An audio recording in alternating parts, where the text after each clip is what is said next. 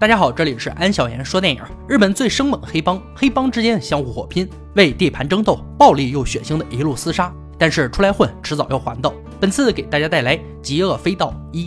隶属于关东头号黑帮组织山王会的池原组老大和小组织村濑，曾在监狱里相互照顾，并成为兄弟。出狱多年来，也是在池原的庇护下日渐壮大。但是山王会的老大野心勃勃，时刻窥视着村濑的地盘和毒品生意。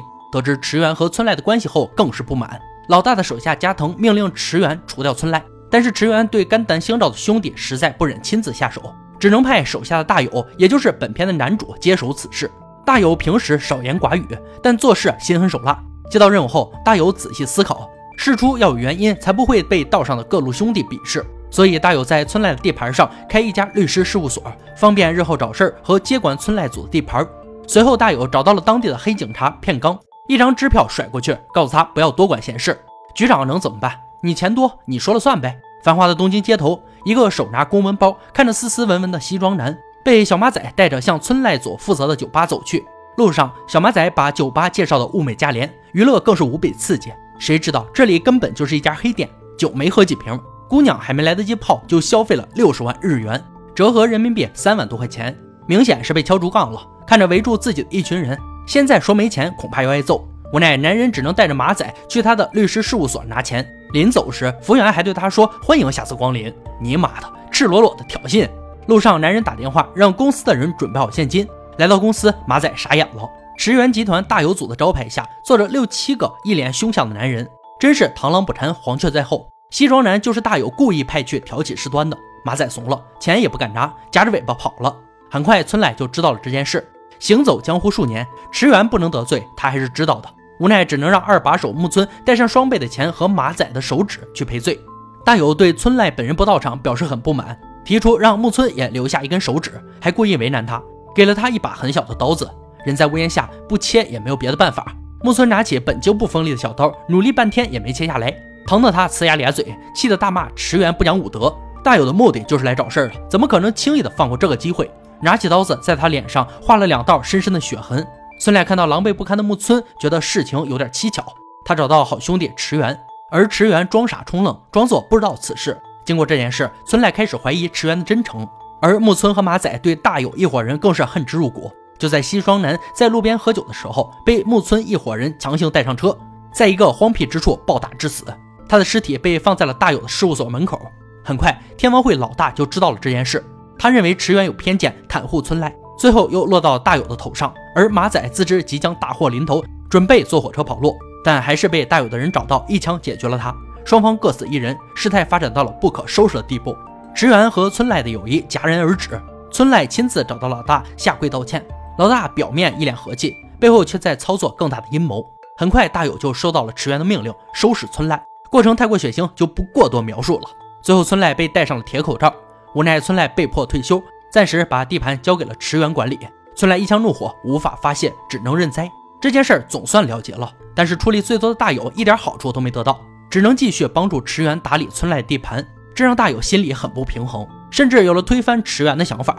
大友一点点把村濑所管辖的区域都接手过来，并且用三陪女的死要挟加巴南大使馆的负责人，在大使馆内开设赌场，贩卖毒品，这里可以躲过警察的监管，大肆敛财。然而，大部分收入都进了池原的腰包。天王会老大对池原总是和毒贩们纠缠不清很不满意。他找来池原的二把手小泽，承诺他除掉池原，让他代替池原的位置。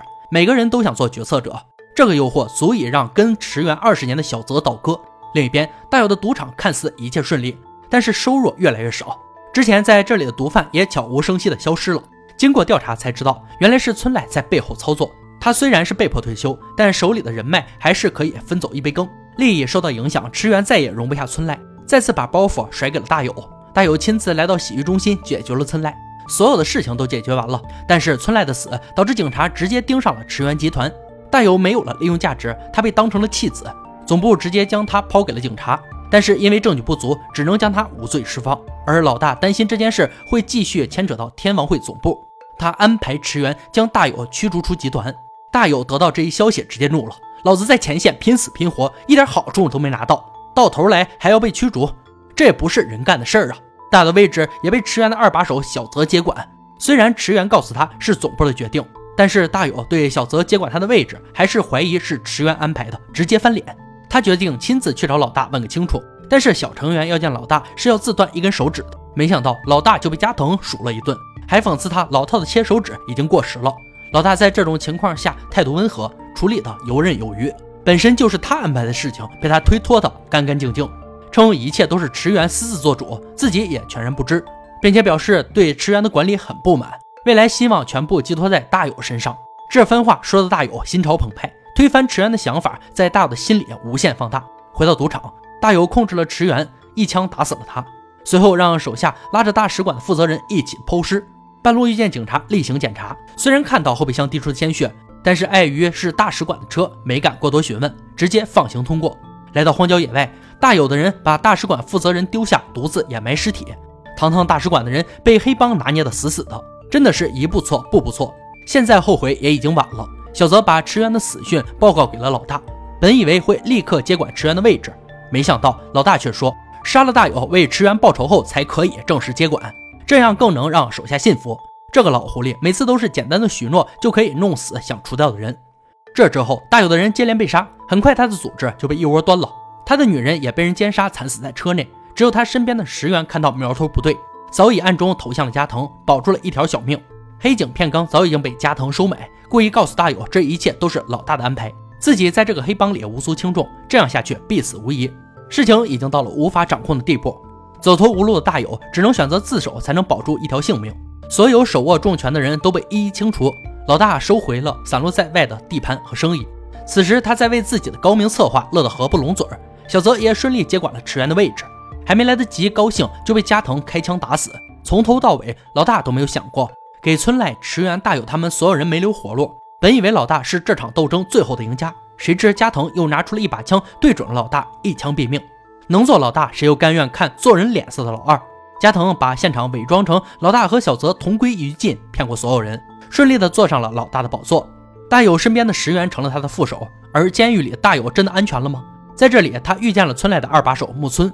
木村在大友没有防备的情况下，用自制的武器插进了大友的身体，最终大友生死未卜。电影呢到这里就结束了。《极恶飞盗》一共有三部，今天给大家讲的是第一部。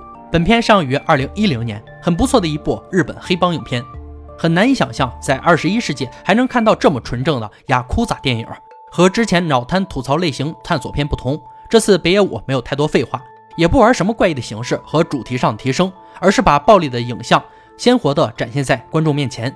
为了利益也好，为了义气也好，一个接一个的杀人动机，一个接一个的暴力展示。